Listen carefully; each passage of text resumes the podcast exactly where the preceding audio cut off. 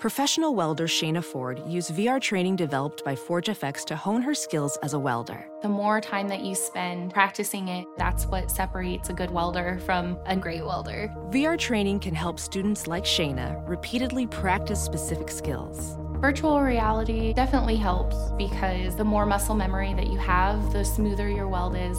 Explore more stories like Shayna's at meta.com slash metaverse impact.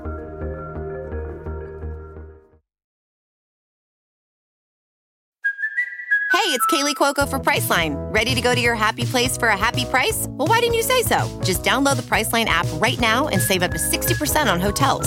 So, whether it's Cousin Kevin's Kazoo concert in Kansas City, go Kevin, or Becky's Bachelorette Bash in Bermuda, you never have to miss a trip ever again. So, download the Priceline app today. Your savings are waiting. Go to your happy place for a happy price. Go to your happy price, Priceline. Don't touch that dial. You're tuned in to the Dread Podcast Network. Welcome to Development Hell.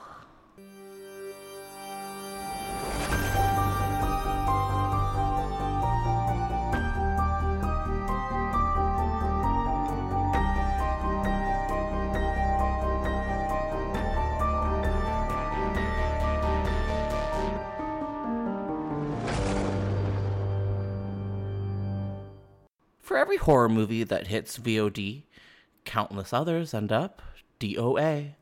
Development Hell is the podcast dedicated to unearthing these cursed horror productions. We're going to find out what went wrong and then decide if these titles still stand a shot at the green light. I am your host, Josh Korngut. I am the managing editor of Dread Central. I am also a filmmaker in Toronto, Canada. This podcast is a proud member of the Dread Podcast Network.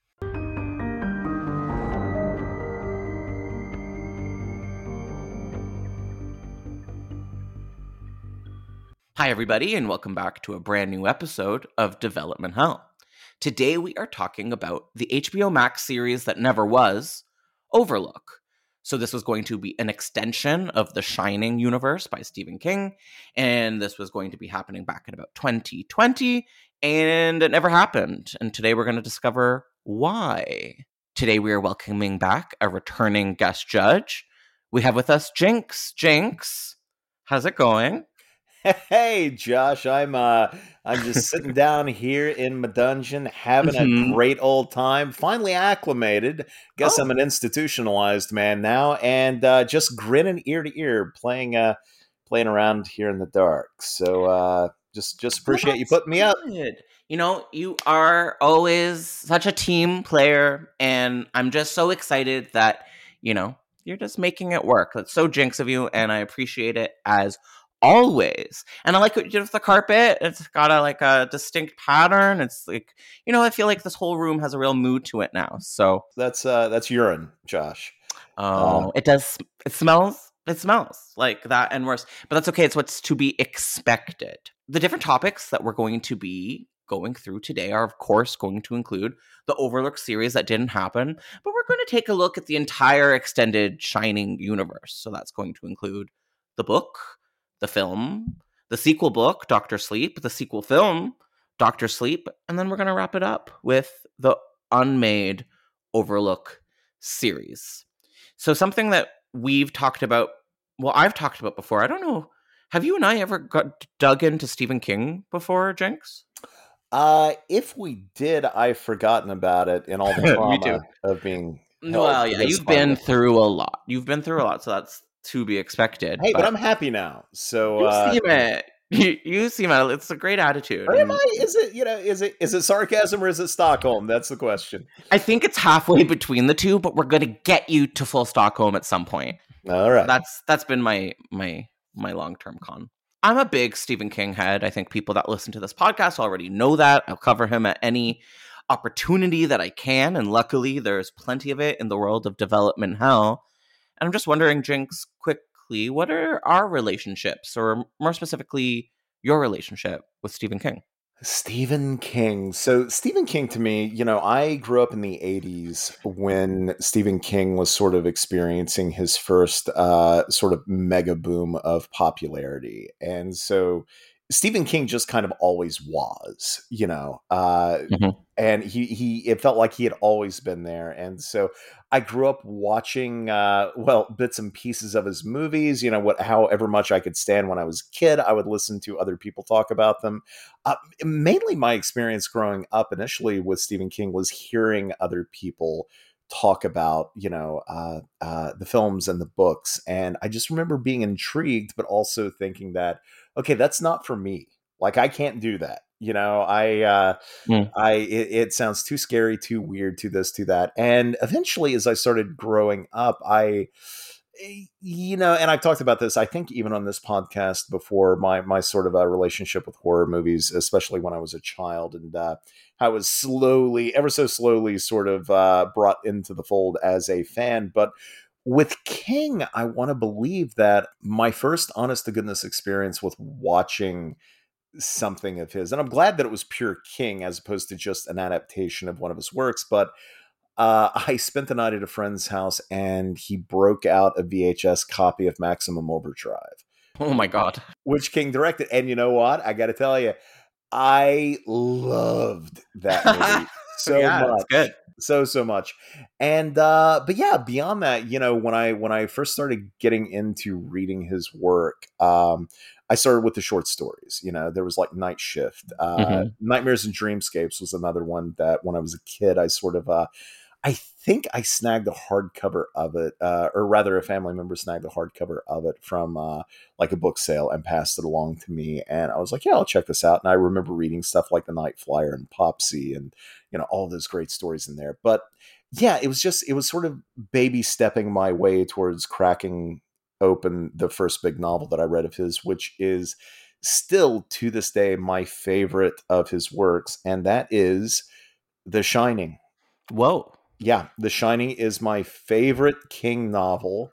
It's oh. first King novel that I read, you know. Um, and I just I absolutely adore it, and I adore the franchise. I adore pretty much anything attached to that tale. There's something about it that I, I find endlessly fascinating, and um, yeah, no, so I love it. And then after that, you know, I think uh, I think the first King movie I ever saw on the big screen was uh, Thinner, uh, mm. Bachman book turned into you know a movie and i i love that i love the book but um but yeah mm-hmm. no, I, I i adore king i'm glad that he because i don't know if people really yeah and maybe they would disagree with me but it feels like there for a while that king was mega popular going all the way through into the late 90s and then there was kind of a lull like not mm-hmm. with his work not with his output certainly not with the quality of the stuff that he was putting out but it just seemed in terms of like the mainstream consciousness that he receded a bit and mm-hmm. then he came back in a big way recently and i'm i'm so glad that he's getting kind of this uh you know this second run of mm-hmm. recognition yeah i like to think of it as we kind of go through peaks and valleys of stephen king popularity in the zeitgeist and i think yeah. we are actually right now i think maybe we're in a bit of a valley having seen like a huge peak with the two It films and even the Pet Sematary reboot. But in terms of, for me, I think the first Stephen King book I ever read proper, is probably going to age me, was The Girl Who Loved Tom Gordon. I read that oh, in, nice. middle school and it really left an impact on me because I think it kind of works as perfect YA horror in a, in a way that is never talking down to its audience and respects it um, really amazing book. But also, the short stories were an entry point for me. My two favorite that I talk about on this podcast at any chance that I get are The Jaunt, which is terrifying, and uh, Mrs. Todd's Shortcut. They're both in Skeleton Crew, and they're both just magical. Um, funny that you say the first Stephen King novel you ever read was The Shining, because that's the most recent one that I ever actually um, read. I think it was around Halloween that I, for the first time ever, read The Shining. And it's incredible. It's terrifying, really scary book. And people are always comparing it to the film because it's famously, you know, very different, or he famously really didn't like the Kubrick adaptation because it it, it sort of went in a different direction. But reading it, I didn't necessarily feel that way myself. I felt like they definitely had a bit of a shared spirit. But we'll get into that soon. Yeah, yeah, I will say when it comes to Tom Gordon, I just want to throw this out there as a possible future episode of your show. Oh, Um, I remember back in the early aughts, not long after that book came out, that for the longest time, um, there was bandied about the idea of a Tom Gordon film adaptation starring Dakota Fanning. Yes. Was So- this the George Romero version? I don't know if it was Romero, but man, could you imagine? Eh, really amazing. Um, are you familiar with the most recent uh, director to get attached to the girl who loved Tom Gordon? Because this was about, I think, within the year. No, no, no. I think it's Lynne Ramsay from. Um, Oh, yeah, we need to talk about Kevin fame. So that should be very, very interesting. And also I- the uh, Joaquin Phoenix film that was recent, right? Um, oh yes, which was I always forget the damn title of it because it's a mouthful. forget- it's but like a sentence title, like "You are not alone" or "We're gonna get you." but it's yeah, absolutely brilliant. I would love to see her tackle uh, Mhm. something from King's uh, King's work. Yes, I now don't take this as fact, but I think at one point Romero was attached to produce or to direct, and then after his passing, his wife kept on as a producer, and I believe she may still be producing the project to this day. I believe her name might be Chris or something like that. Does that sound familiar to you? But the estate, I believe, is still involved. Wow, okay, that's pretty great. Uh, I would hope that George then is, uh, you know, whatever the resulting film is. I hope his name is left on as a producer for developing it in the first place. I hope so too. It'd be really cool to see it, especially with Lynne Ramsay and Stephen King. What a trifecta! You were never really here is the name of the Lynne That's it. Ramsay Joaquin Phoenix movie, by the way, It's which an, is an impossible amazing. title to remember. Sorry. Yeah, it's just it's it's too unwieldy. But I like it. Um, Jinx, would you be into a bit of a seminar, one would say, on the original novel by Stephen King? Yeah, it hit me. Well, The Shining is a book that came out in 1977 by our favorite, Mr. Stephen King, and it was his third sort of major published novel and his first hardback bestseller. So it was a huge success for Stephen King and would eventually be made into a film. The stories and the, the character and the stories are influenced by his own experiences, including the time Mr. King spent uh, a visit at the Stanley Hotel in 1974. And it also takes on the themes of his own struggles with alcoholism. So this was then turned into a 1980 film, and the book would eventually get a sequel in 2013 by the name of Doctor Sleep, which also got a film. I'm wondering, Jinx, in your own words, what would you say The Shining, the book, is about? Oh hell. Okay. Sorry. Sorry. You sprung this on me, John. I had to. I had to do it. Well done. Okay, so um, I would say The Shining concerns a man named Jack Torrance and his wife Wendy, their son Danny, who hole up in the Grand Overlook Hotel during its off season.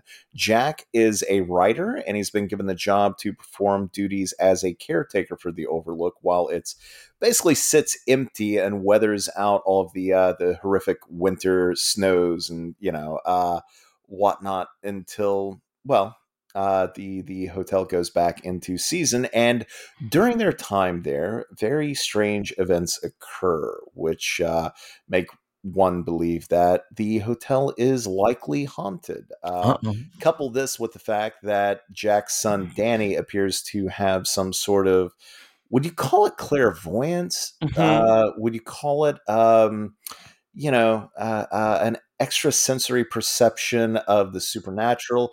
Would would you call it the shining like Dick Hallorann does in the story for some I reason? think. I think I would. Okay, we'll call it the shining then. hmm Uh, but yeah, ultimately, um, Jack's alcoholism, coupled with the fact that he is manipulated by the spirits that run the Overlook, uh, leads to a pretty intense confrontation with him and his family, and Dick Hallorann, who was a, uh, I believe, a chef, right? I think so. Uh, in, the for the film, for sure. Yes, uh, and it occurs to me I haven't, even though it's my favorite King novel, I haven't read it in long enough that I've actually forgotten some of the Mhm. finer details. But uh, yes, poor Mister Hallorann shows up to save uh, Wendy and Danny, and unlike in the feature film, he is, would you say, somewhat successful? Yes. uh, in this, yes, I believe so. but everyone, you know, by the time we reach the ending, you know, Jack, uh, Jack goes up with the uh, the hotel in a pretty spectacular fashion, while Wendy, Danny, and Hallorann uh, make it to safety, and you know the the the wonderful cold, hard sort of ending of that novel is that yeah you you have all these survivors left behind. You have wendy you have danny you have hallorann and yet they're all left with pretty significant scars. Hmm and you you know that they're never quite going to be the same. Well, I was going to say, and they explore that with the- in quite a scary way in Doctor Sleep. yeah oh, 100% yes it's all about like you know danny's trauma and how he carries that with him throughout yeah, not just trauma, but like the ghosts are with him still. yes the the the very literal demons yeah, kind of in like the sort of in the style of Insidious, like the film, yes where they, like, they're they're latched to him, and luckily he has successful tactics of compartmentalizing them, but they're there. Yeah i love that idea too but uh, so scary. But I also love, you know, I mentioned a moment ago that Jack goes up with the uh, the Overlook. What I think is kind of fascinating, and I am certainly far from the first to point this out, but what I think is fascinating between the well, there are many differences in approach between the book and the uh, the film, but the book ends with Jack discovering that in his uh, mania and chasing after his family, he has forgotten to dump the boiler uh, underneath the overlook. And so Hmm. it basically throttles up and it explodes and it takes the entire hotel and Jack, you know, That's along with it. I, f- I forgot that that it was like an explosion or a fire in the book. Whereas in the film, Jack basically stumbles around wildly in the dark and the freezing cold and the snow, and he winds up freezing to death. And I, I love that approach. I love how that sort of speaks to each artist's approach to the specific story. Whereas, you know, in King's version, it ends in fire, and in Kubrick's version, it ends in ice. And that Cool. that totally explains their own approaches to that particular story in in such a marvelous way. I think. Yeah, definitely wonderful. And you got to know that Kubrick knew he was doing with that inversion. I don't think that was um, any kind of accident. I, you know, maybe not, but I also kind of hope it was. I hope that he was just naturally sort of led to that by his own approach to it, which is in its own way kind of cold and clinical. You know, you read King's book, and those emotions are just simmering right there on top of the surface. You know, like he he writes with his emotions on his sleeve. I think uh, just flowing down his pen, like you can feel Mhm. You know, probably his own shame and his own anger and all of that stuff coming through Jack when you read that novel. Mhm. Whereas when you watch Kubrick's film, Kubrick's film is very cold. It is very removed. There is there's something quite clinical about it in a way. Oh And- yeah. And, it makes it terrifying, but it also kind of keeps us at an arm's length. At a distance. That's so poetic, Jinx. I I like that. And recently having seen sort of side by side images of the Stanley Hotel and then the hotel that they used for the film, it really reflects what you're saying. The Stanley Hotel is like kind of intimate and cozy looking and very charming. And then the hotel they used for the film is like very sprawling and I don't know, kind of cold and like block like. So Yeah, and I love cool. how that's kind of reflected in the uh, in Mick Garris's miniseries in the Yeah. '90s. That was actually the reason that I picked up um uh, The Shining in the first place uh, because I knew that miniseries was coming up. Uh, there was this great issue of TV Guide back when TV Guide was the size of a small digest, and it had this amazing Bernie Wrightson painting on the cover of Jack Torrance basically working his way through the snow, the overlook in the background. He's got an axe in his hands. I know the one. Yeah. Oh God. It's so. Uh, it's funny. During the pandemic, um, I actually uh, tracked down another copy on eBay just so I could own it again. But within that Cool. TV guide, they reprinted King's prologue for The Shining called Before the Play, uh, which I'm sure we'll get into at some point down the line here. But um, yeah, they actually, uh, the prologue was stricken from uh, King's original manuscript. And it was included in this TV guide to Weird. sort of uh, lead into the uh, you know Garris's miniseries that was due to come out and they also put out like a miniseries branded um, copy of The Shining, the book, uh, with uh, sort of artwork from that on the cover. And that was my that was my first copy of the book, and I read it for that. And to what you know, to your point regarding the uh, hotels, the first time you see the Overlook in the Garris miniseries, which is actually the Stanley, it's actually the real place. You know, you look at it, it's just kind of yeah, it is kind of inviting. It does look kind of charming and quaint in its own way, you know. And uh, it's like I would I would totally stay there. You know, Oh, it doesn't look all that frightening. Whereas in Kubrick's film, the first time you see that hotel, it's just like nope. Ugh. Yeah. I'm trying to think of that type of architecture that's like brutalist. It's kind of brutal. And I like that. Yeah, I mean, I'm pretty sure that Kubrick's Overlook could beat up King and Garris's Overlook. Oh, Yeah. for sure. on the But I, schoolyard. but I could never imagine the Kubrick one having topiaries. It just wouldn't have made sense. and it doesn't. no, no. So and he and he didn't, which make eh, which I think was a, probably the right move for 1980 because there was no way they could have done that realistically or at least in the style with the rest of the film. Yeah, I mean, even you know they couldn't really do it in the miniseries either. Um, it was it was it's hard. It's hard to I- make killer topiaries. How are you going to do that? I love Mick Garris's Shining miniseries. I really do and I too. think I think it's marvelous. I think Steven Weber is amazing in it. I love Mhm. that it really goes back to King's novel. I mean, hell, King wrote it, I believe. Yeah, he did. like- he wrote the teleplay. There's a part of the book that I always find fascinating compared to the film, maybe because I'm queer. But so in the film, there's a part that is very infamous, which is like the man dressed up as a bear giving the old man ghost a blowjob. In the book, you deal with some similar themes, but it gets deeper into it. There's like the whole section of uh, like a man that dresses up as a dog. And I always find that so interesting and scary. Do you remember this part specifically? Did it have an effect on you? Yeah, it's one of those things, you know, I don't know that I ever immediately equated it to being any sort of um and I'd be very curious to see if King has spoken about this as to what the significance of it, you know, being uh you know, to men. Mhm. But I to me it's just that matter of there there's something odd about that moment where one of the participants is in costume Yeah. you know but also the idea that here's a child who is stumbling upon an act that he doesn't quite understand Yes. It's, and wh- what's great yes. is in the book i think it's written from danny's point of view so even though you the reader kind of gets it like he he can't. he right? doesn't so He and knows that- something's wrong though. Yeah. Yes, yeah, and so that's what you know. That's why it's always kind of shocking because it's the second hand shock of like a child seeing something and being like, "Oh, what is that? What is going on?" Like,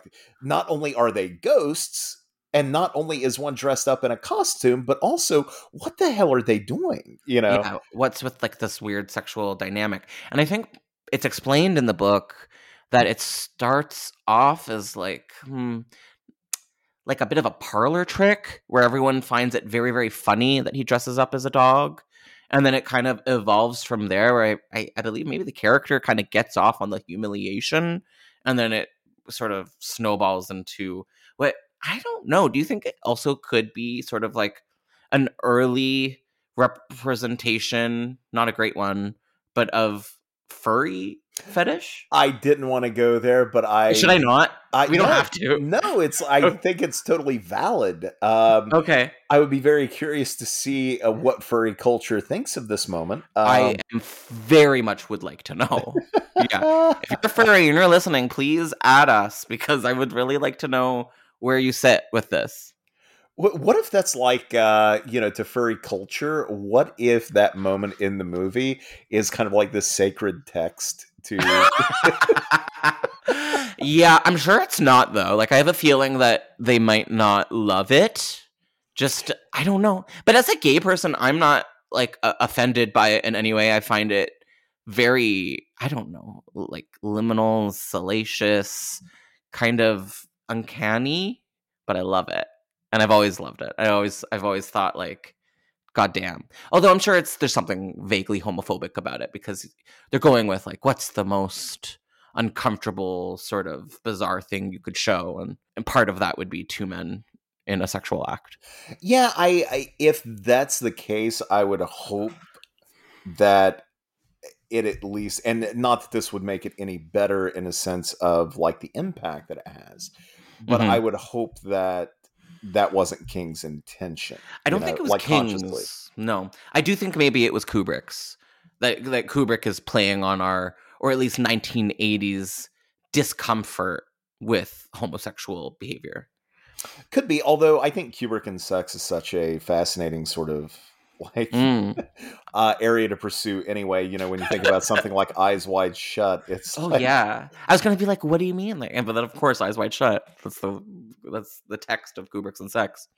um yeah in the book when you're dealing with that character or that ghost that's dressed up as a dog he says some crazy shit to danny like i believe he like threatens to like chew off his genitals and like it's pretty scary stuff it's like he's he's really going for it when and that third act of the book where where all of the supernatural really starts to unravel Yeah, and you know, again, that goes to approach where that's where King goes with that idea, with that moment, with that that part in the story, and that that potential threat. You know, it's Mhm. in your face. It's it's Mhm. heightened emotion. It's screaming, or you know, it's threatening. It's it's uh oh my god yeah. you know whereas in the kubrick film you know he they're they are nowhere near one another. They have no interest in stopping what they're doing getting up uh and racing after him. No Like, he- not at all. or way, i guess it's is- wendy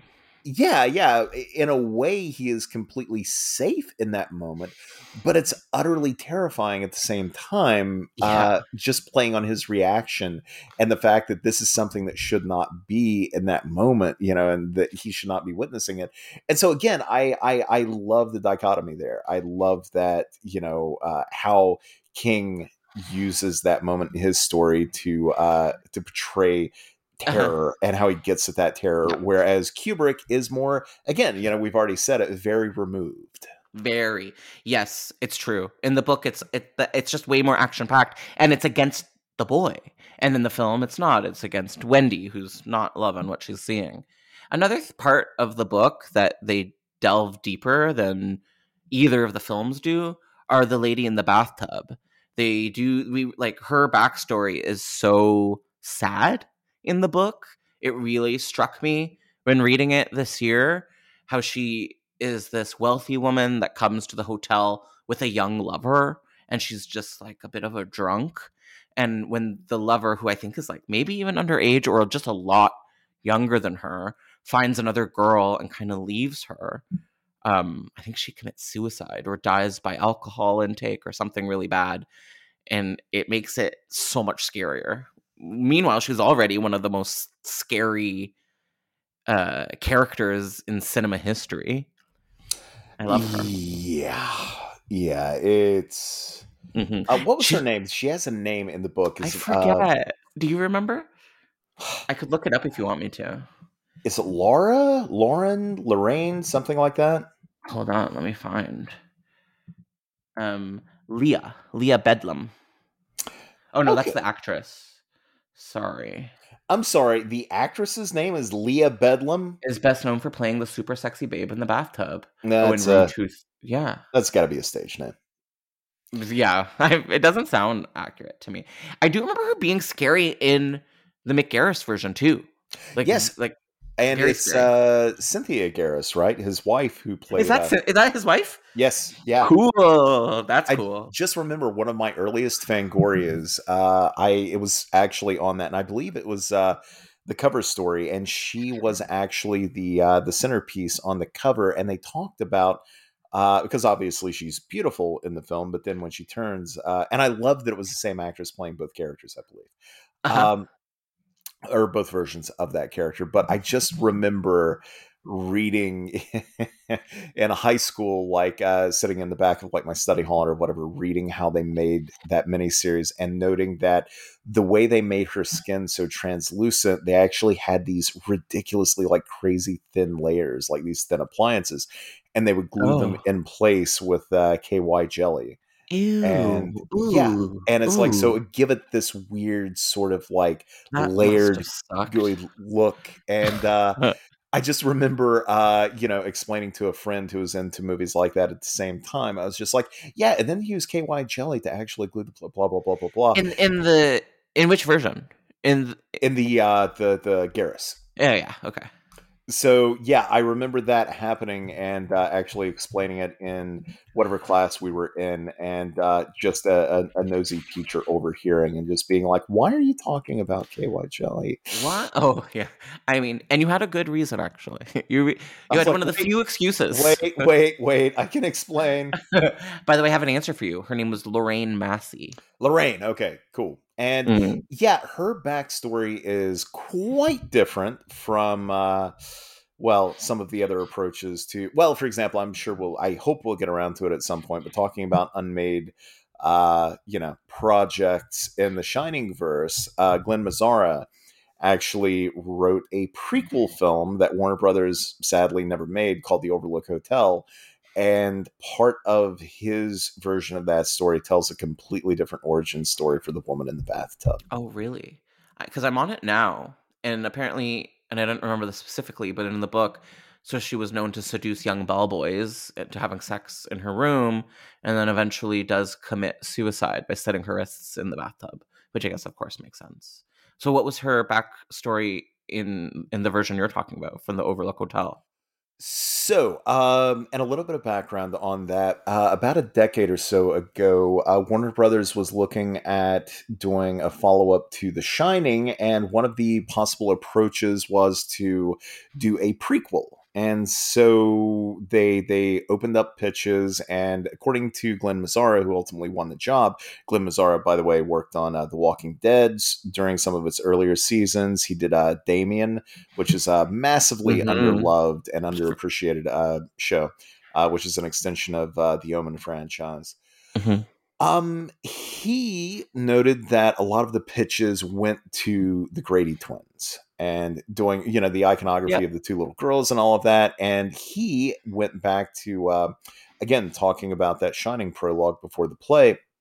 He went back to the very beginning of that story to the man who actually built the Overlook Hotel, and that idea fascinated him. He was like, you know, we always see haunted houses in movies. He was like, I wanted to tell a story about the man who builds the haunted house. Cool. And I was like, fuck yes. Why can't this movie exist? Uh, yeah, that's I was, good. I was lucky enough to talk to him. Uh, I did a piece for Bloody Disgusting for Phantom Limbs about the Overlook Hotel. And so his story concerned Bob T. Watson, who was kind of a robber baron type who carved out a hunk of a mountain with the sole purpose of putting that hotel there and uh, making it like this big shining beacon in the wilderness. And uh, in doing so, we find out when he did it, you know, there was kind of a Donner Party incident that had happened on that land before. And it's just, there's this feeling that the land is cursed.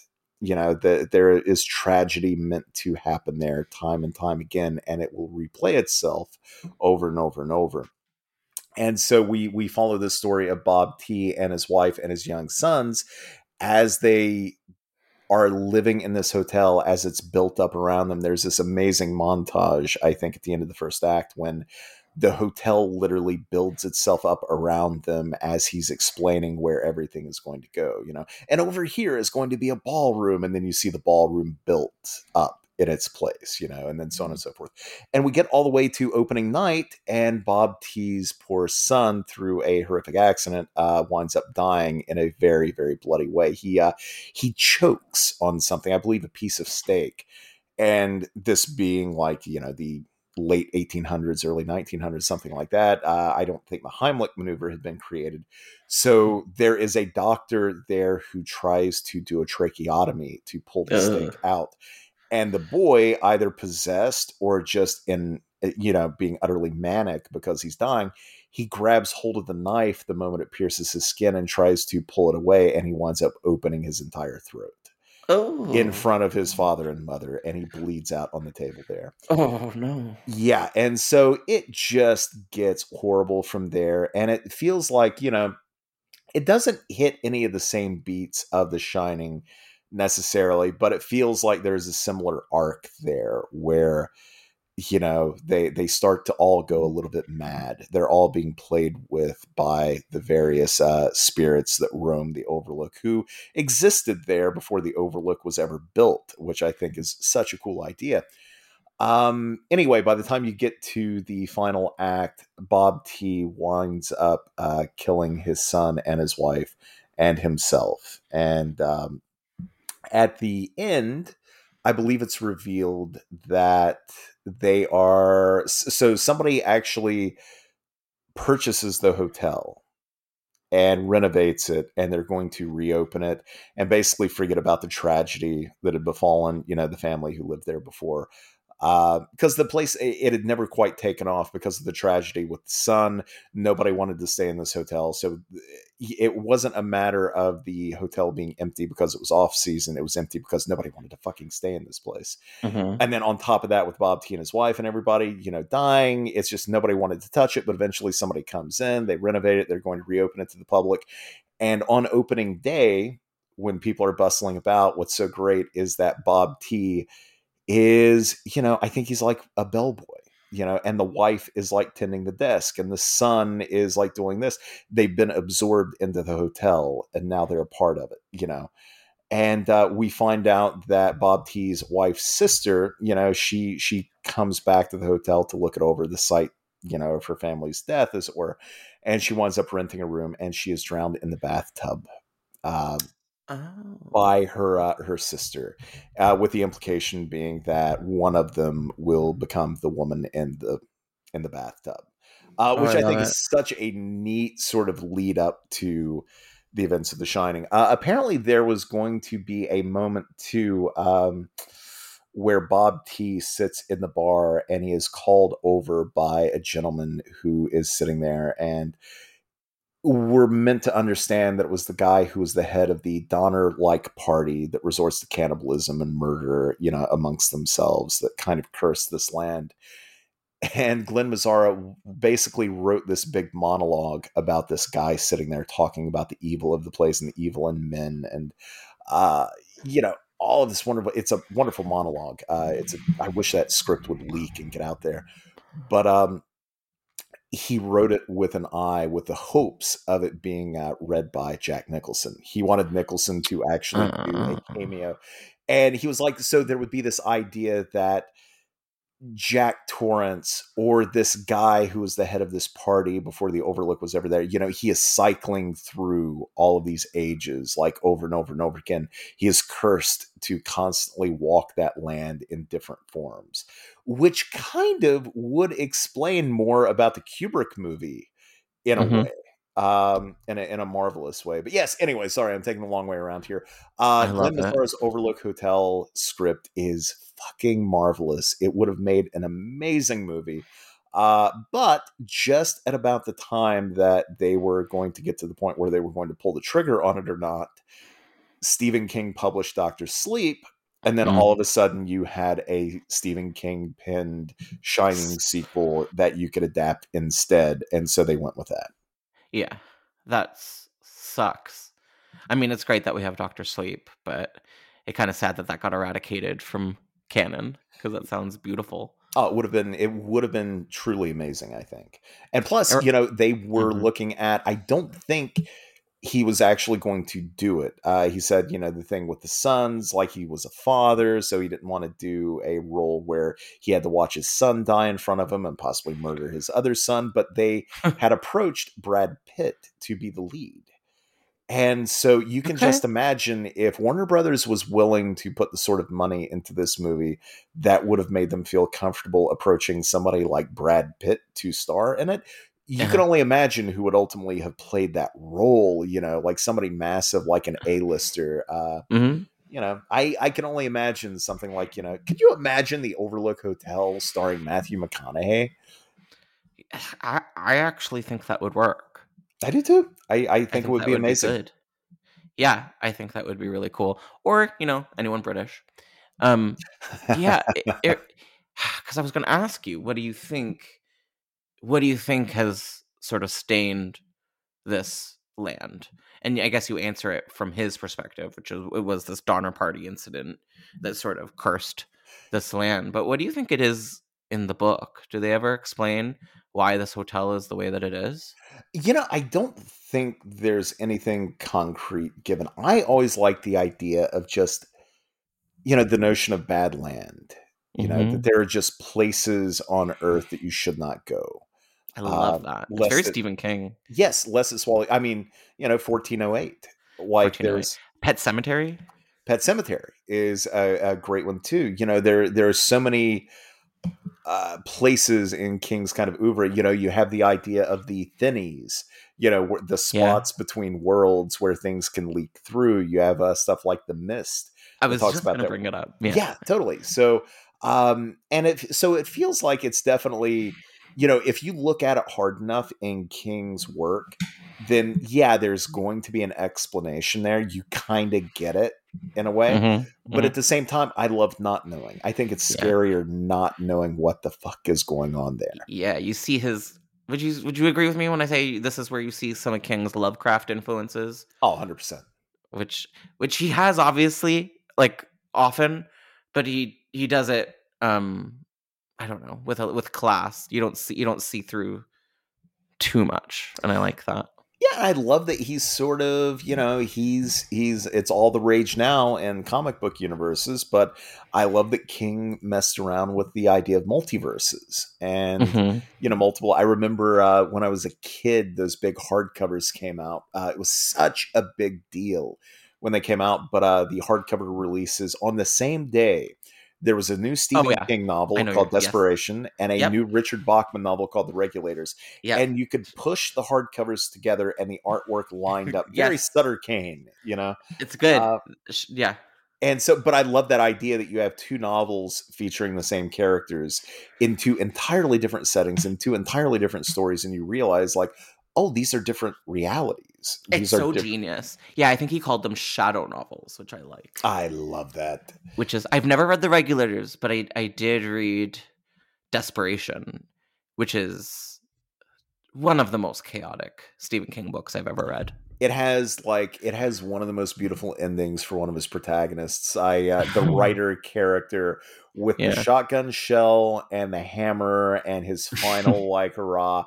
And they do it in the movie, and I like the movie. I really do. And I, I do too. Ron Another Perlman- Mick Garris joint. Exactly, yeah. And I, I think Garris really, really did a great job with Yeah. bringing that to the screen. Uh, Ron Perlman is Perfect just casting. It's Oh like my God. absurdly perfect casting. But yeah, Yeah. um, I, I do love that idea in King's work, though, that you have characters that repeat. And recently, you know, and I'm sure we're going to talk a little bit about this show later, but when we uh, we had Castle Rock, Mm, Yeah, we are gonna get, but yes. we had was it Bill Skarsgård? Uh that's is that the younger one? No. I think so. He is Yeah, he is okay. of the Skarsgård clan, who is apparently going to be the Crow uh, coming up, and you know, I'm I'm very curious. He's he's a marvelous actor, and I'm sure he's gonna uh, do a great job. But I think so too. don't need a Crow remake anyway. Uh, Mhm. um, I don't know. I, I well we don't we don't The know. the Crow is sacred to me, so I, I Yeah. get a little. But at the same time, like if you're just gonna go back to O'Barr's graphic novel and adapt it, you know, But, maybe but I mean, it's not called Crow, so you know they're not doing that. Yeah, yeah, I know. So it, it'll be curious. But um, anyway, Bill Skarsgård in Castle Rock plays a character called the Kid, who is basically found underneath the Shawshank uh, prison, and you you eventually get into a story that involves multiple universes, and you find out that this kid is pretty malevolent, and he might even be the man in black. He might even be, oh. you know, Randall Flagg, like that guy in uh-huh. King's fiction who is the ultimate bad guy, right? Which I thought was so neat considering and there's even this thing in Castle Rock where the kid had not been seen in over two and a half decades, just over two and a half decades, like say 27 years or so. I knew. Yeah. And they Which is cast what Bill Skarsgård in the role after Bill Skarsgård had just played Pennywise the clown in Andy Muschietti's, you know, big, you know, Yeah, uh, of course. two, two it films. So I thought that was kind of interesting. It's like, okay, so I don't know what they're doing here. What does that mean? It's so, tr- and then of course we're never going to get any more. I feel like that's rotten and kind of trollish, but it is But- genius. But then Stephen King just a week ago on Twitter asked everyone if they thought that the Man in Black, that Randall Flagg, and you know, I- forget how he set it up, but he was like, you know, people are asking if uh, Screen Rant, I think he was talking to. Yeah, okay, uh, where he said something like, uh, you know, who's the scariest villain or best villain or yeah, Randall Flagg or Pennywise the Clown, and he was like, and why don't they ask if they're one and the same? right? like. And if they are one and the same, then you had another Skarsgård playing Randall Flagg in the recent Stand oh wow! Oh, I'm now I'm getting a headache. You have Bill Skarsgård playing the kid who is essentially like, you know, the man in black, or Randall Flagg, who also played Pennywise in another film. I feel like I'm Charlie Day with like all of the uh the diagrams behind me and the strings Yeah. connecting it. Yep, yep. That's But it but it feels right, you know? well. I mean, they're making us do this. They're yeah. You're not gonna get this, I don't think. But it's very like t- Taylor Swift and her fans, you know, leaving us these little breadcrumbs. I am not a Swift fan. I'm going to delete that. Um, yeah. No, I have will say about Castle Rock, and I know we're going to get there, but maybe I should hold off. But I will say that there is a marvelous Shining sequel tease buried in Castle Rock that we should probably mention at some point. Oh, interesting. I have not watched Castle Rock, so I would want to know more about that. But we're going to get there pretty, pretty soon. I think before we do, I, I kind of want to wrap up on The Shining, the original film, because I think while I wanted to go sort of deeper into it, I do think we've tackled a lot about it. Um, I guess my question for you is because I think this is sort of always out there is film versus book. Where do you land? Like, do you have a preference, or or do you see them sort of as two different things? How how do you compare the two? I think, um, I think the novel is a perfect novel. I think the movie is a perfect film. Um, Mm-hmm. I think the film is a terrible adaptation Yeah. and a masterpiece of a film. Um, I think that um, the book has way more heart and it feels way more satisfying in its own way. It's more Uh, emotional. way more emotional. Yeah. And I feel like, and it definitely has something to say, like um, at its heart. Whereas with Kubrick's film, uh, Kubrick's film just works purely, and I'm not saying that Kubrick's film says nothing. Like, fuck, they made a documentary about what it could possibly mean. and the Um, answer was nothing. yeah, exactly. But uh, with Kubrick's film, I think it's just so marvelously made and so fucking frightening, and uh, it's it's it's just a masterclass in uh, in in suspense, and I adore it. It's really scary. He has this quote about making it that I read earlier today that gave me the chills, and I want to share it with you guys here. So, speaking on the theme in the movie, uh, this is what Kubrick had to say. There's something inherently wrong with the human personality. There's an evil side to it. One of the things that horror stories can do is show us the archetypes of the unconscious. We see the dark side without having to confront it directly. And I think that's exactly what he did with this movie. It's like peering into the abyss of human darkness, but we don't know what it means. So it's kind of like being that little boy in the hallway seeing the furry ghost and knowing that something is terribly, terribly wrong, but not really having the ability to put your finger on why or what, just knowing that something is off. And I think that's what the movie feels like to me. Yeah, and I get that. I I too wonder like if maybe you know, in a strange way, like you watch the first half of The Shining and you wonder if Kubrick is even remotely interested in the supernatural at all. And if he's maybe just more interested in making the the ghosts and the demons uh you know, just simply representations of Jack's own demons that he's battling with. And certainly in both tellings of the story, book and movie, that's the case. But it, it feels like maybe Kubrick was almost a little embarrassed at the more genre leaning stuff in the movie. But then, you know, you get to the final act and he leans full bore into it. And it's like, well, no, that's not, that's not really the case at all. But I, do, I wonder. I am reminded of that. Uh, there's this great story that Stephen King tells where it was uh, it was the middle of the night and he's woken up by uh, a phone call and it was uh, Stanley Kubrick on the other end. This was during the uh, the development of the film, and Kubrick just out of the blue he asked him. He was like, "Do you believe in God?" Well, And King said, "You know, yes, yes, I do." And and Kubrick just said, "I don't," and hung up. And it's like, you know, you you can kind of see that in Yes. each telling of that story. big time. It kind of does feel why these two stories are at odds with one another. They're yeah, they're completely inverted, but that's why it works so nicely. I love that story. Um Yeah, it's Mhm. great. I, I, I, if only it could have been recorded. yeah, I don't think they ended up being such good friends at the end of the day. Yeah, yeah, yeah. I Stephen King's a bitter Betty about it.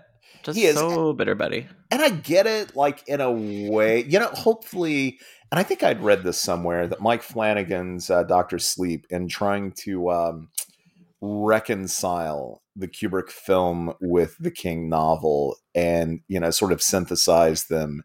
Uh, you know, before or actually during while he was making Doctor Sleep, you know, into one vision uh, that it actually sort of made King feel a little better about the Yep. Kubrick film. So, and I've I love that. that. I I hope that it's true because King deserves to feel better because it's his baby. But yeah, I mean, it's a brilliant, as you said, terrible adaptation, perfect film.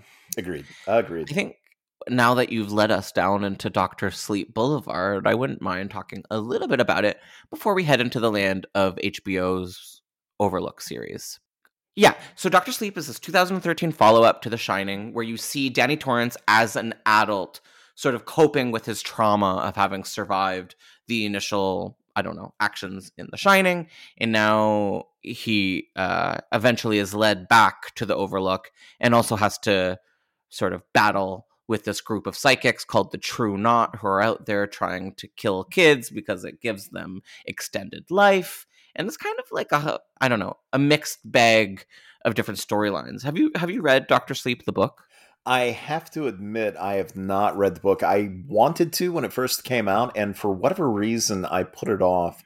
And I just I haven't found my way to it. And um, I, I guess I always wanted to revisit The Shining before I did that, and I haven't read that book in a while. I kind of want to read them back to back. Uh, if that was ever going to happen, you know, anytime soon, I, I I'm sure it would have happened right before the film came out, and it, know, I just I was so busy I didn't get around to it, and I feel like a bad King fan is what I'm saying. No, you're a good King fan because you, eh, between the two of us, I believe you're the one that sort of has more love in your heart for the film adaptation. But I think that has something to do with the different versions that we've encountered. Is this correct? So you, you're a fan of the director's cut of Doctor Sleep? Is this true? So I will say, leading up to the film adaptation that Mike Flanagan did a few years ago, um, I don't know if you remember, but they remastered the first film, uh, the Kubrick film, in 4K.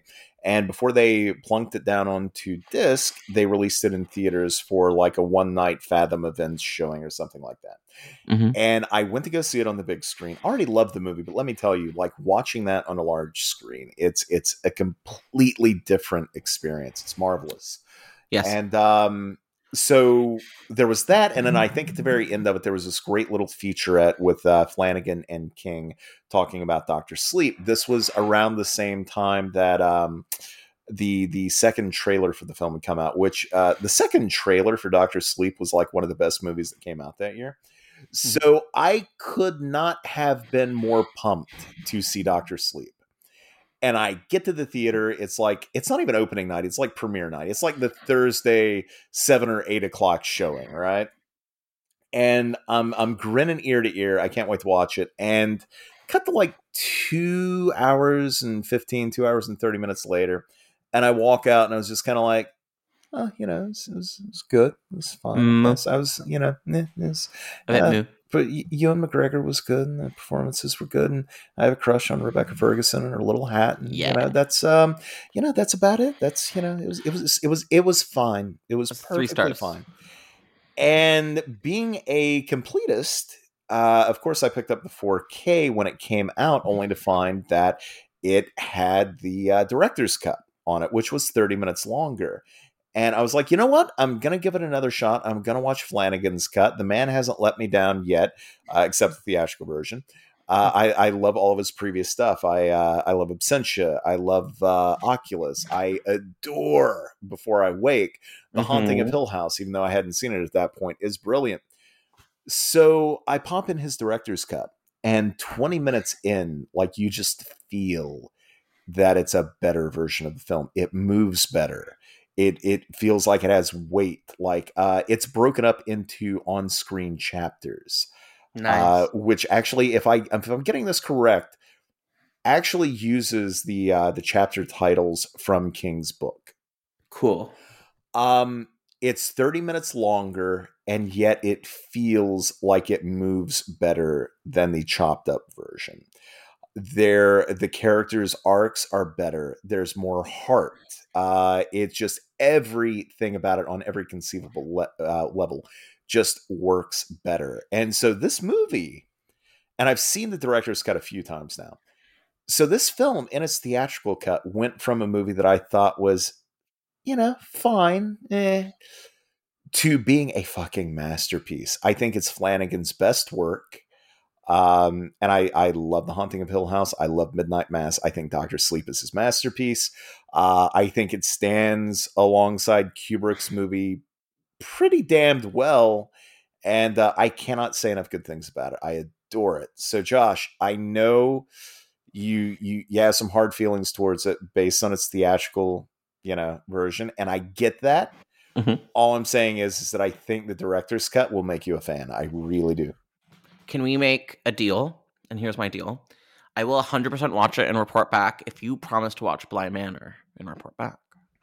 Okay fair i will Because I would have to say, and I've said it before, that is my favorite Flanagan project, personally. that is my you know that's my flanagan blind spot and i think i was kind of put off by like look i i know he was involved with it he developed it uh the other directors like i believe uh axelle carolyn directed episodes and i love her uh Yeah. and it has a lot of great people involved. Uh so i'm certain it's great. It was just one of those things where he directed every episode of the first season and so we all talked about hey isn't it great when directors do that? Like uh Cary Fukunaga who did uh all eight episodes of the first season of True Detective. Like it's great when a filmmaker directs every episode because it feels like a more cohesive. singular cohesive Yeah. vision and then you get to Bly Manor and it's just kind of like uh okay yeah he started it off and then other directors picked it up and I was just kind of like oh so it's like every other season of television okay cool you know Mhm. I'm and here's the thing I that's a silly Mm, silly better. reason No. to not watch it it really is and I understand that I'm just saying that's what's kind of Listen, we both have our baggage, okay? I- and we're both gonna put our baggage down, and we're going to watch them, and um, we're both gonna report back. But yeah, I'm very interested on revisiting uh the th- the director's cut of Doctor Sleep. Everything that you're saying to me does make sense because I trust Flanagan so much based on everything I've seen.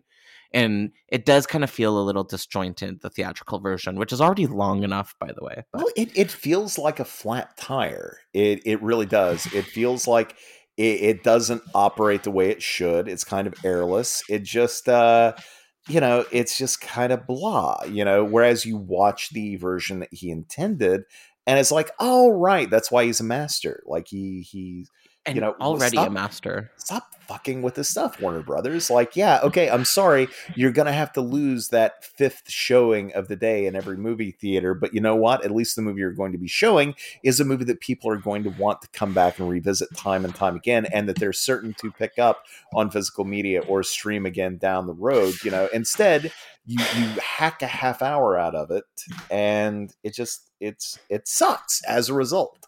Listen, this is the era of TikTok, Okay, this is not the era of three-hour epics. Um, And yet, every Marvel movie is like three Oh, yeah. hours long, you're right. and they make a billion dollars. You're so fucking right.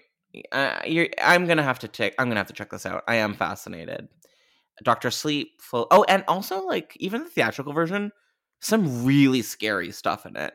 The Lorraine Massey, like lady in the bathtub stuff, like chilling, so scary, and uh Just the idea that it's she- terrifying. Follows him like it's bad enough that he had to deal with her in the hotel, but then there's no escape from bathtub lady. Like, come on. Never. A- a- And then ultimately, bathtub lady's own um fate is terrifying. Getting trapped inside of a little box for all of eternity. Yuck. Well, well, you know what? Don't scare kids, bathtub lady. yeah, bathtub lady. Get it together, bathtub lady.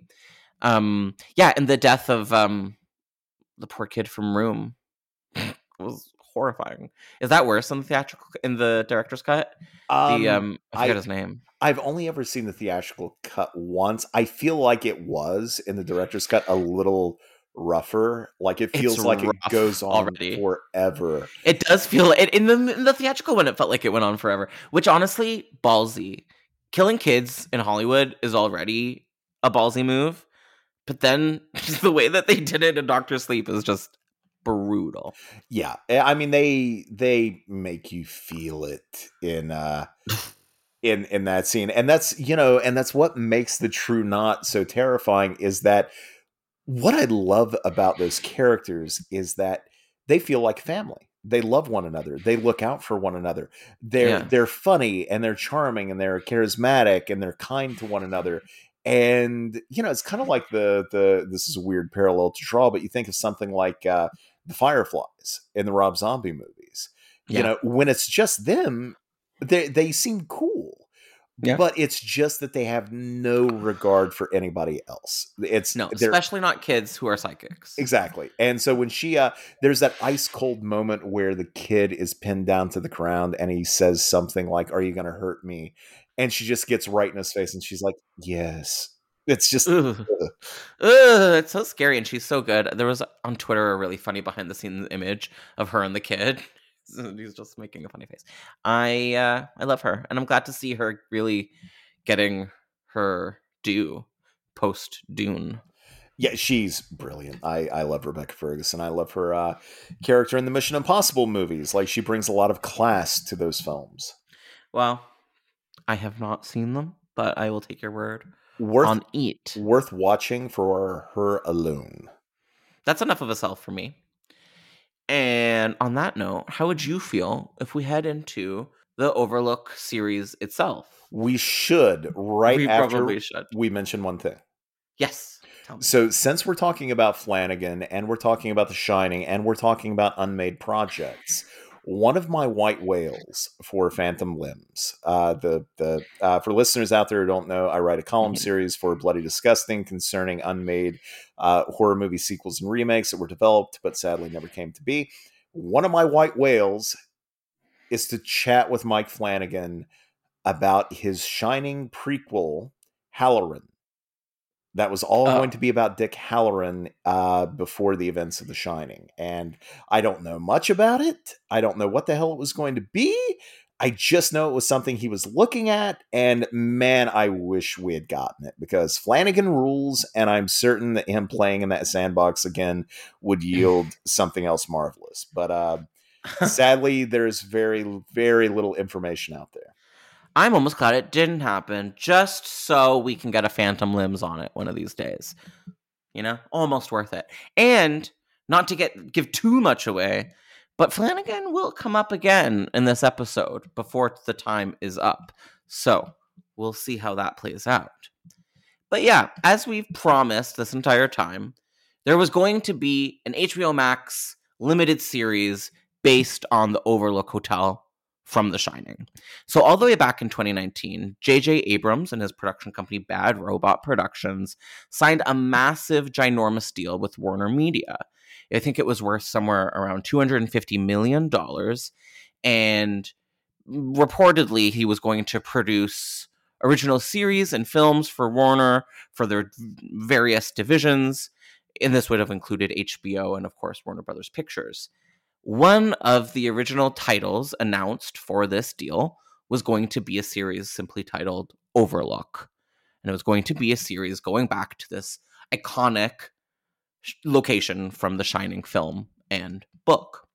So Overlook marked the, I think it was going to be the fourth collaboration for Bad Robot that was going to be in the King universe. Uh, I believe they'd already done the horror series Castle Rock, which we've talked about today. There was the Hulu limited series 112263, based on a really incredible later career book by Stephen King. And then I think most recently was the Apple TV or Apple TV Plus show Lisey's Story, based on one of probably the most personal novels by Stephen King, and maybe even his favorite, if I'm not mistaken. And then, of course, we were going to get this Overlook series. So J.J. Abrams and Stephen King were really in bed together in terms of making TV shows in the late 2010s. Um, this show was reportedly going to be 10 episodes, a 10 episode series directed by, you know, Abrams and company. Castle Rock co-creator and executive producer Dustin uh, Dustin Thomason, as well as co executive producer Scott Brown, were going to potentially write the Overlook series. I've heard people compare what was going to happen with Overlook to what A&E did with the Bates Motel prequel series, sort of how they approached Psycho based on this iconic Psycho location with the Bates Motel. So, according to Variety Online, Overlook, the prequel series, was going to explore untold and terrifying stories of the most famous haunted hotel in American fiction, which I think is true. Um, but it remains to see what or if any of the original ghosts mentioned in Stephen King's novel, as we were talking about, like Lorraine Massey, any of them, the twins, were they going to be explored or were we going to see completely new stories? It was never actually reported. Unfortunately, this is not a series that has yet to come to fruition. So by August of the same year, it didn't take too long, HBO Max executives who apparently liked the project did state that they felt like it wasn't appropriate for their current slate and decided not to move forward at Warner Brothers. It's reported that the television series um, is still being shopped around to other networks. A rumor is that it could land at Netflix, which is an interesting location for a Stephen King property, considering how in bed they are with Mike Flanagan, leading fans to speculate wildly that if Netflix did land the Overlook series, could Flanagan end up directing or show running. What do you think? Do you think if it landed at Netflix, there's a chance that Flanagan would would hop on the project? I I have no idea. Um, I would think if Flanagan were going to do something again in that realm, he would probably want to. I and this is pure assumption, right? Uh, I would I would have to imagine he would want to build it from the ground up. He seems like a storyteller that is more keen to do that than be a gun for hire you know um, mm-hmm. if you know so, because overlook it sounds like if they're shopping it around it isn't it's got to be more than just a title you know i would i would i would I would imagine not. Who knows? But you never know. Like I, I think that would be great because I would love to see it can be read as a direct sequel to that film, even though he had to recast a lot of the roles. Even when he did recast, he mm-hmm. used the same costumes. Obviously, you know, uh, some very similar looking actors. Similar look. I mean, you know, if if if he wanted to look past what Kubrick had done and uh, you know hew closer to you know simply hew closer to King's work, he wouldn't have cast Alex Essoe as Wendy, who is you know the mm. Wendy of the mm. film is not the Wendy of the novel. They're quite different, both of them. Yeah, uh, one's blonde and one's not. yeah, and even personality wise too. Like I, I feel like Rebecca De Mornay in the Mick Garris is way closer. Yes, yeah. yeah, and so but he he didn't go that route. He chose Alex Essoe, and she she looks quite a lot like Shelley Duvall once she's made up. It's scary, bit, but the her performance and her voice were insanely accurate to do that. So you know, I I, I really appreciated the fact that he did his own thing, but he kept the Kubrick film canon. And if there's going to be more Shining verse related stuff, I kind of hope they do that same thing. I hope that we keep all of that as canon. I do too. With so and and that's Mhm. what hurts about you know, like Glen Mazzara's The Overlook Hotel would have been such a marvelous big screen, big budget, prestige horror film, and I I would hope they would have done the same thing. You know, there's a moment in it where. Um, Mazzara actually wrote the uh, famous photograph being taken, you know, with uh, with everybody in it. You see Jack in at the very end of the first course. film, right? 1921. How the fuck is he there, right? And so in Mazzara's script, he writes that moment where that photo is taken, but there is like a ladder in the way, like standing in front of. So, like, you wouldn't be able to see the person standing in Jack's place, so you could keep the movie canon still. You could wonder, like, okay, right behind that ladder, that's where Jack is standing, like toasting, right? Uh, and you could only imagine. Could you imagine sitting in a theater? And you know a, a packed house and a couple of hundred people all at once trying to crane their heads around the ladder to see behind it you know not being able to i, I love that idea It's scary. uh, but yeah anyway i'm taking the long way around of just saying whatever they do to follow up the shining I, I i hope they follow flanagan's model and they stay true to what's come before you know what would be cool? In in line with the first two seasons of The Haunting of Hill House, how they're going, or of the Haunting series, oh how they wow. take classic works Josh, of literature. no Yeah, if they do. The Haunting of the Overlook Hotel.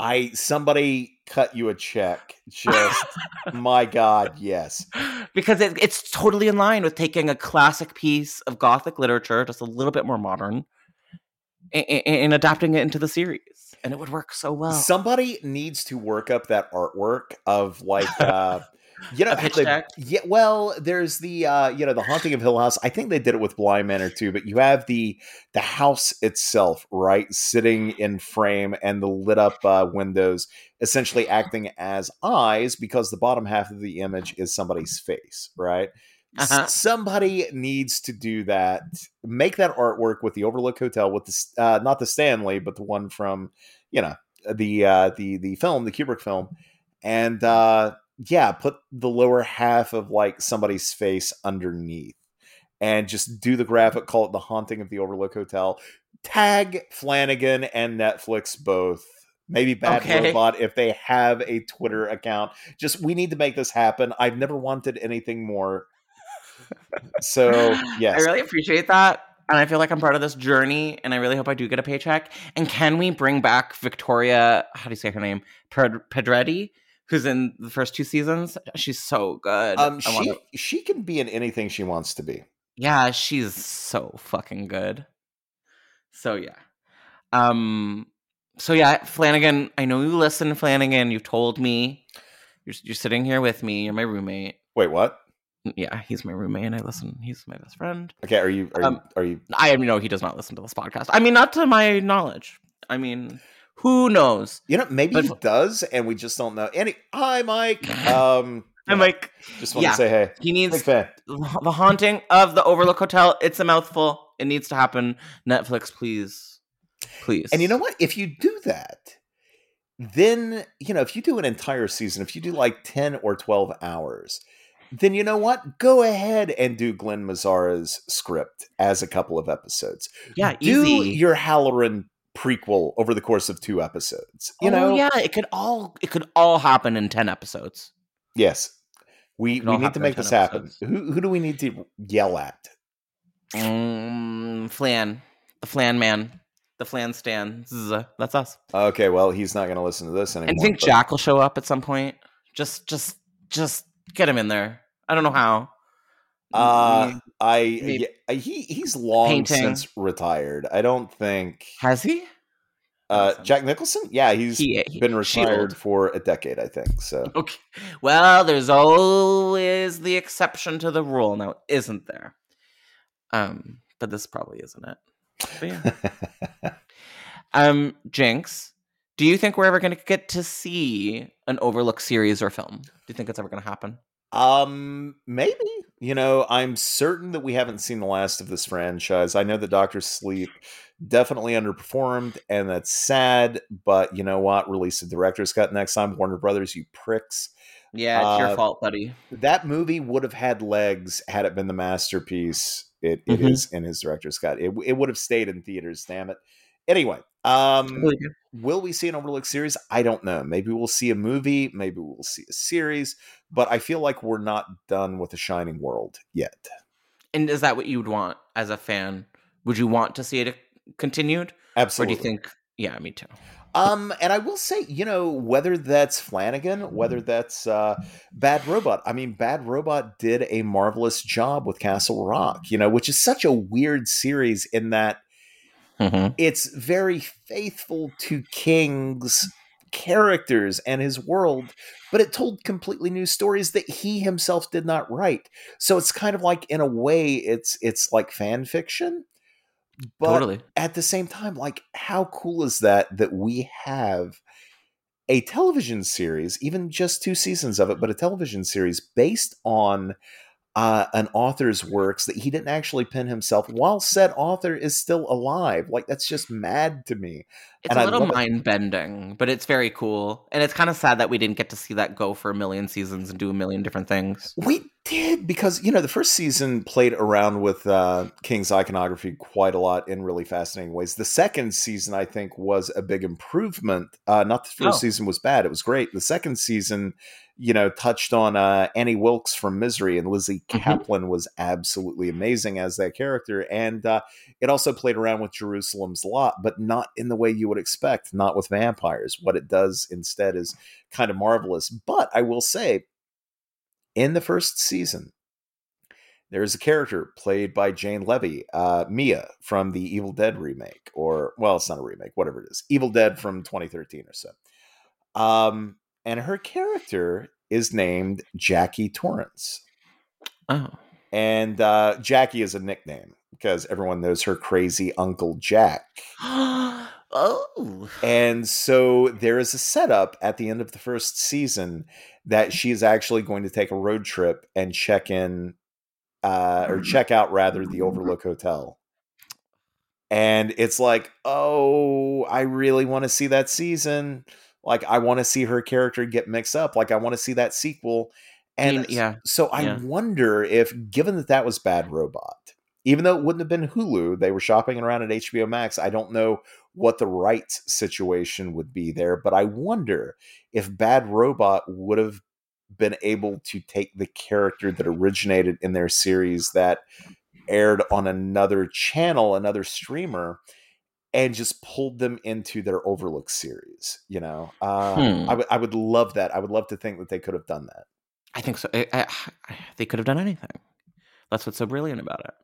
It's too bad. And it sounds like with the way that you're explaining they handled different Stephen King properties in Overlook, they would have done it, but it would have been something like completely in a way that I would never have guessed. Like it maybe not not with ghosts. Maybe it would have been like a totally different way in, which could be cool too. Yeah, you know, who knows what they would have done? Maybe I know there's very little information out there. Maybe they would have uh they would have gone back to before the play, the Stephen King prologue, which uh, took place in various time periods. You know, maybe they would have done the Grady twins. Maybe it would have been a sequel. You know, who knows? Like it's uh, the what I love about it is that King's writing is so rich, and the worlds that he creates like are so dense that you feel like you could walk around them and live in them. And, you know, I, I think that's probably why we have stuff like Castle Rock, why we would have had something like Overlook. You know, you as a reader feel like you can hop into his worlds and just walk around. So why shouldn't other creatives feel like they could get in there and create, you know, their own stories within the worlds that he has sort of laid out? And um, I, for that reason alone, I wish we would have gotten Overlook. Mm-hmm. We deserve it. So, with that said, you and I officially have greenlit it, so people get to work. Uh, Jinx, if you were hypothetically to escape the dungeon, where could people find you on the internet? So you can find me on Twitter. Uh, it's at Jinx1981. That's J I N X 1981. You can find me on Instagram, uh, posting weird, fucked up shots of random things that I find here and there. Uh, you know, heavily filtered it's uh, Cool. Jinx seven four zero nine four one. Uh, otherwise, you can find my writings on uh, Bloody Disgusting. Check out Phantom Limbs there. And uh, otherwise, somebody please, God, send help. How long has it been? I Ugh, you, you love it. Get into it.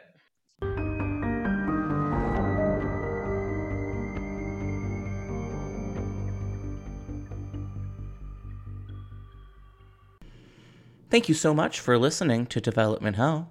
If you enjoy this podcast, then please do us a major favor of leaving us five stars and writing a positive review. It really makes all the difference in the world. We'll see you next week with a brand new episode of Development Hell. Thank you for listening to the Dread Podcast Network.